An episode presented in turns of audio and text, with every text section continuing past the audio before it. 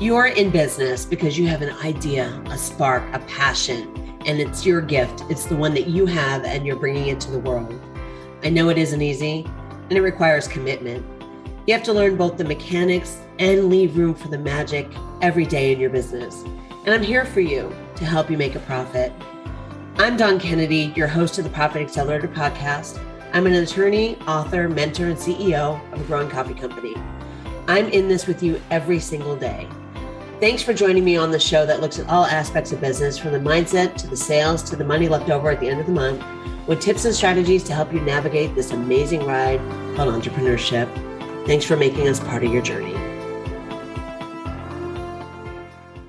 Hello, and welcome to this episode of the Profit Accelerator podcast. I'm really excited that we're talking today about whether or not you're still in love with your business. You may be running your business, you have to do all the things in your business, but do you love it? So we brought on somebody who could talk to this and how you know, and maybe if you need to make a change, the best way to do that. So Stephanie, thanks so much for joining me. Yeah, thanks for having me. I really appreciate it. Why don't you tell everyone who you are and who you serve? I certainly can. I am Stephanie Hayes. I am a business strategist and coach, and I work with small businesses and solo entrepreneurs that are trying to fall back in love with their business. They often um, come to me with, uh, you know, a, a feeling that their business just isn't serving them any longer. And so we realign their business model and find that next step for them that's going to make them feel really, really comfortable. And, you know, as a result, they often find that their business starts to be far more successful. So I like the way you said the business isn't serving them because when we go into business, isn't it supposed to be all about the customer, right? So we spend months trying to nail down our ideal customer. I'm with you though. I'm not sure that's the right way to do business. Talk to me about that.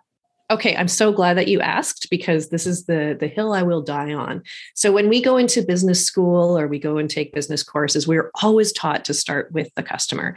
And you know, I that that's common a common approach and that's what we always learn and we always kind of default.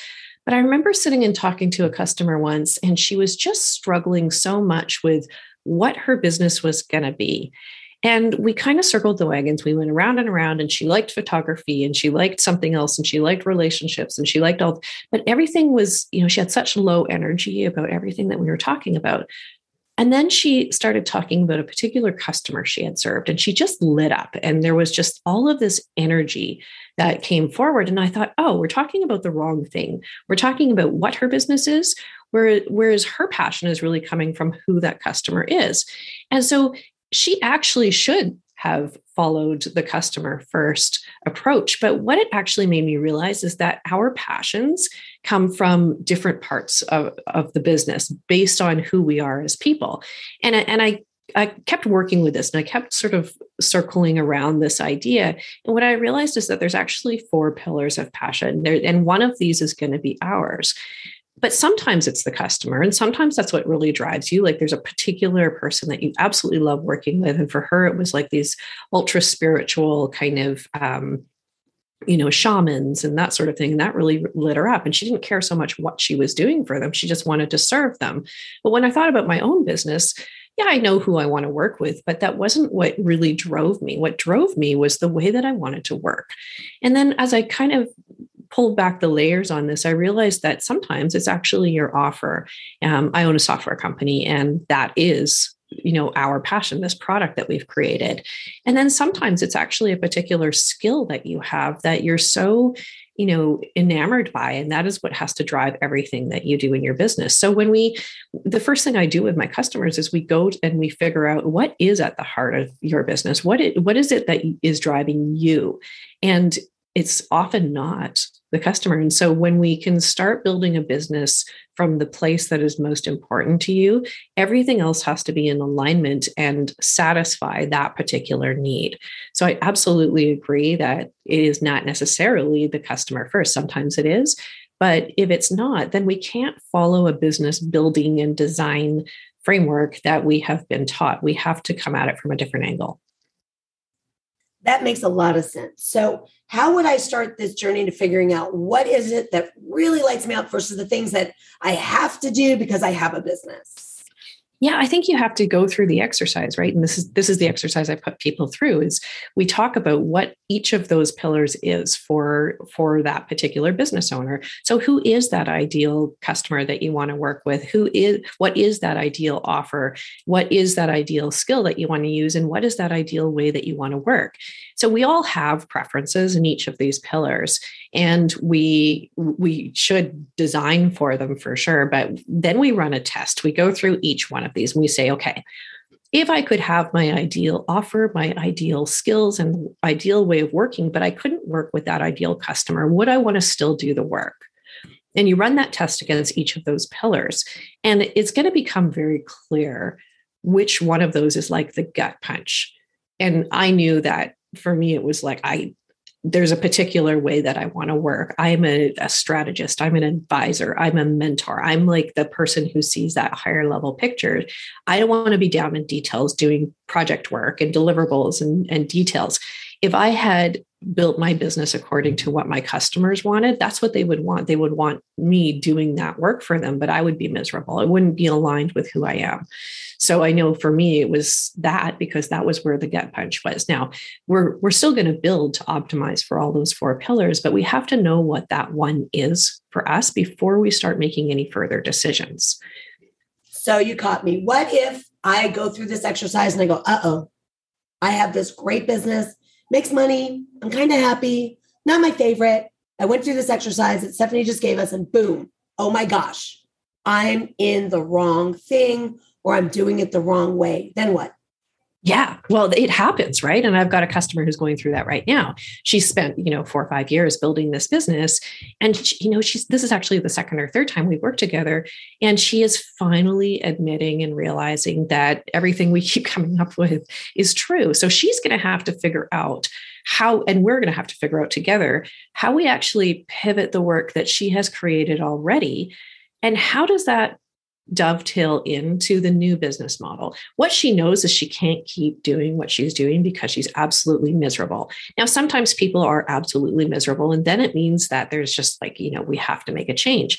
Sometimes we, we've got a profitable business, but it's just not lighting you up anymore. So, what is, you know, people are either going to be in a place where they're just like, no, I'm either going to sell this part of my business or I'm going to sunset it because I just, you know, I'm, I'm I don't want to do it anymore.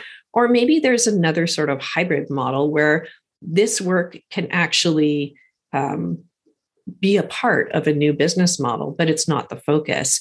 Often, you know, we're not we're we're not typically going from like life coach to zookeeper, right? So there's usually more of a subtle shift, and the work that you've done already does probably have a bit of a fit.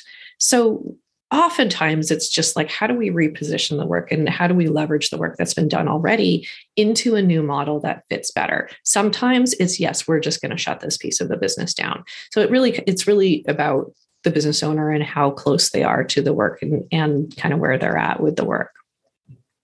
So what would be the process if i did have to close down part of the business? Sounds like there may be some emotional things we need to work through when we're making these pivots. Oh absolutely. I mean that's part of the problem is that we haven't tapped into the emotional side of our business and we haven't we haven't started from kind of who we are first. So there's a lot of emotion that goes along with change and change is always um, difficult right it, it, it so for some people it's really invigorating but for most people it's actually really really challenging and so if i do decide that i'm going to shut down some part of my business it's it's not often the case that you have to but it's usually often a decision that comes from a place where I have become so lit up by the idea of what's new that I'm ready and I'm willing to do that.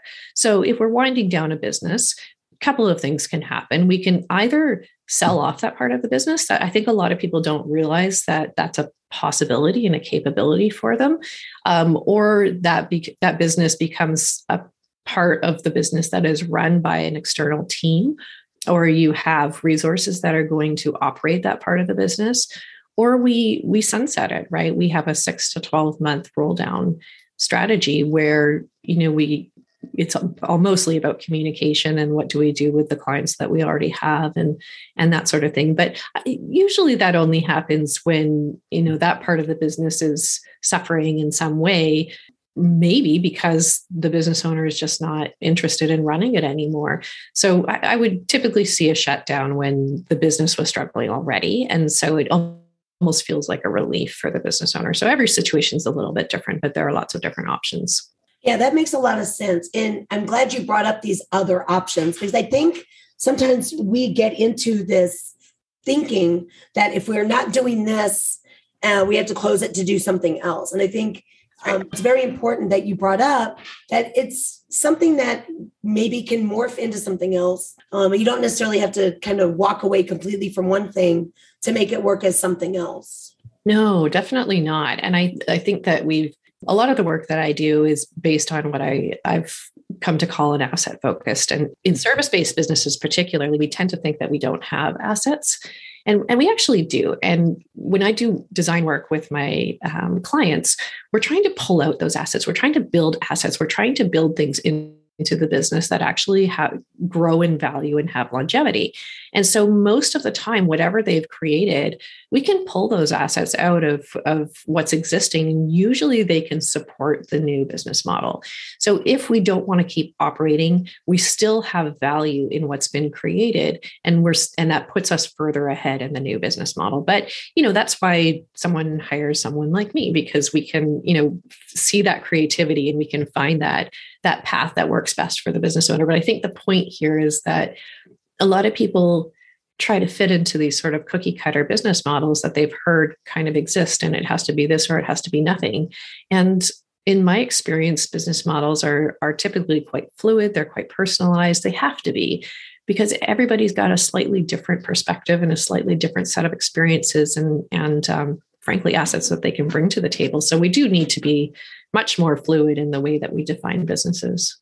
Yeah, I really like that because it is a lot about your unique talents and gifts that you're bringing to the world, whether products or services. It's what's been given to you to bring forward. And I love your approach that you can bring it forward in any of these different ways. And by the way, create something that's unique to you. Yeah, absolutely. And I've seen some pretty wild, some pretty wild approaches that were perfectly suited to um, to the business owner, and they they felt so liberated because they could finally lean into what was really truly them. And that's why I was asked the question first: What does your business need to do for you? Not what does your business need to do for your customers? And a lot of people are really confused by that question because they always are you know they're taught to to always answer that question from the perspective of the customer. But when I say, what does this business need to do to you or for you, we get really different answers. And if you're not paying attention to that, you are going to continue down the road of building something that doesn't satisfy you, that doesn't feel fulfilling. And if those things are true, and we have identified your particular goals as a, as a human being and, and the values that you bring forward and what needs to be true in everything that you do, then we can make better decisions about the more technical things like who are you serving and what do your offers look like and what do your products look like and how do you structure them? Like everything down to your pricing, everything needs to support that sort of the heart of your business and that core that we've identified already, but it has to come from you. That's such an interesting way to look at it. It's completely different than, as we started with, the way that we're conventionally taught to think about opening or running businesses. Mm-hmm. So, my question to you now is how do you know if you are in love with your business, if maybe you're going through some kind of you know cycle where something may be stressful and so you're not loving a thing about your business but the business itself is still aligned for you. How can i tell the difference? Well, so it's funny because um, I have been in that situation before where, you know, we had economic stuff going on and, you know, who knows, who knows what was going, there's a, you know, hundred different things going on in the last couple of years. And I remember sitting and talking to my dad and he said, he said if somebody came and gave you you know all the money in the world that you needed to kind of live for the rest of your life and you you never you never had to do anything again what would you do? And i said the same thing right? So I know my my work and my business is so perfectly aligned to me because I have tried. I have entertained the idea to the extent of going out and applying for jobs and you know trying out all of these different approaches and everything just felt so you have to be in tune with your body, right? And everything had this this real visceral physical no response when I would pursue it. And I finally just leaned into the idea that this was it and this was this was my work so that frees me up to recognize that all of the work that I do to sell my business and to um, find clients and find customers is it's all just a marketing problem. And I'm clear and absolutely sure, certain about the work that I'm going to do. So if you could ask yourself that question and your response to it is, well, there's, you know, five other things that I'd rather be doing. That's great information, right? That we may want to look somewhere else. But again, coming back to those sort of four pillars, that is a truth telling exercise, right? And if you answer those questions honestly and you really lean into what what you're feeling, that's going to come out in the wash, right? We're going to from my experience, a business that makes lots of money does not always make somebody happy. I've seen people who have very profitable businesses who are just like, I want to burn it all down. So, so uh, you know, going through these exercises is is honestly truth telling and helps us get down back down to the core of who we are and as individuals and whether our business is really built to support that. Yeah, that gets back to what is your business doing for you versus what it's doing for the world. Now, so this gets back into a little bit of my own philosophy about entrepreneurship, and that is that if you were given a gift and a drive and something that you needed to bring, that it really is your duty to do so.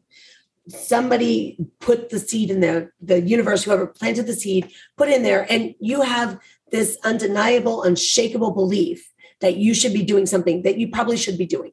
If that's the case, then how do we make sure that we're starting from this place of I know this is what I need to do. I maybe don't know how or why or how it serves me. Yeah. How would I look at this and make sure that I'm building something that I know needs to come out, but maybe I just don't know how to do it?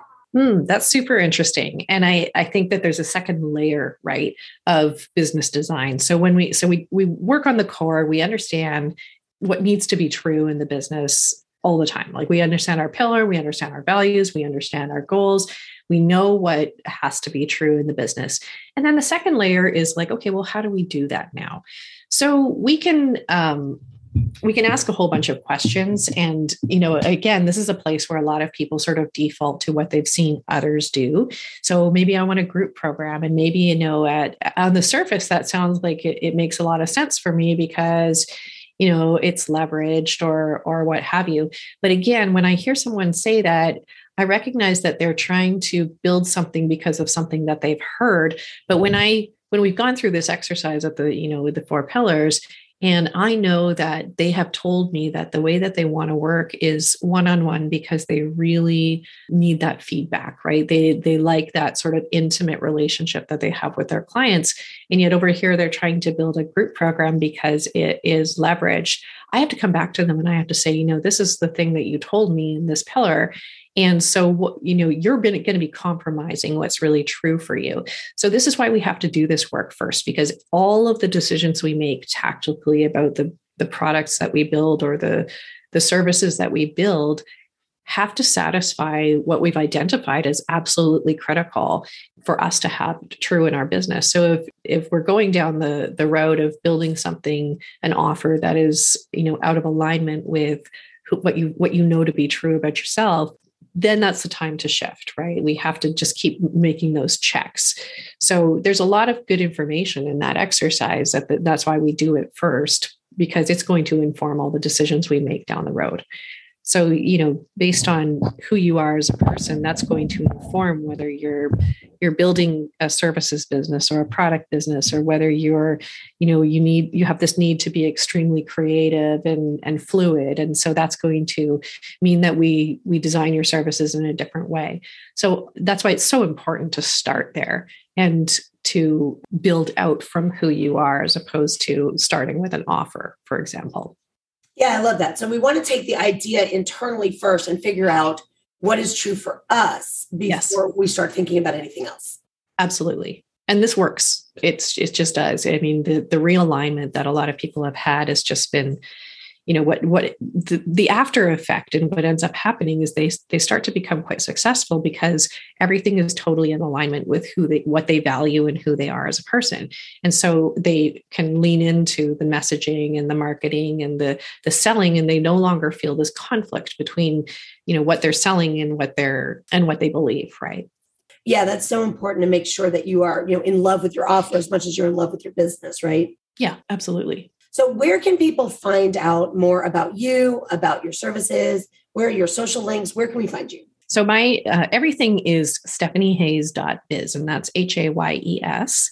And my uh, my website is stephaniehayes.biz. My Instagram is stephaniehayes.biz. Uh, even on TikTok, I'm getting into TikTok on stephaniehayes.biz. Hi, you can find me on LinkedIn. I'm active on most channels, but you know, shoot me an email or or connect with me on any of the channels, and I'm always up for a conversation. Love that. So we're going to put all of those links and everything down inside the show notes so that whenever you're listening to this episode, you can find all the information on Stephanie. And thank you so much for this conversation. I think it's important to make sure that we're doing not just what we love as a passion project because we think that's what we should be doing, but that we're really truly doing things the way we should be doing them. Again, like you said, to serve ourselves. That's right. Thank you so much for coming on today and having this conversation.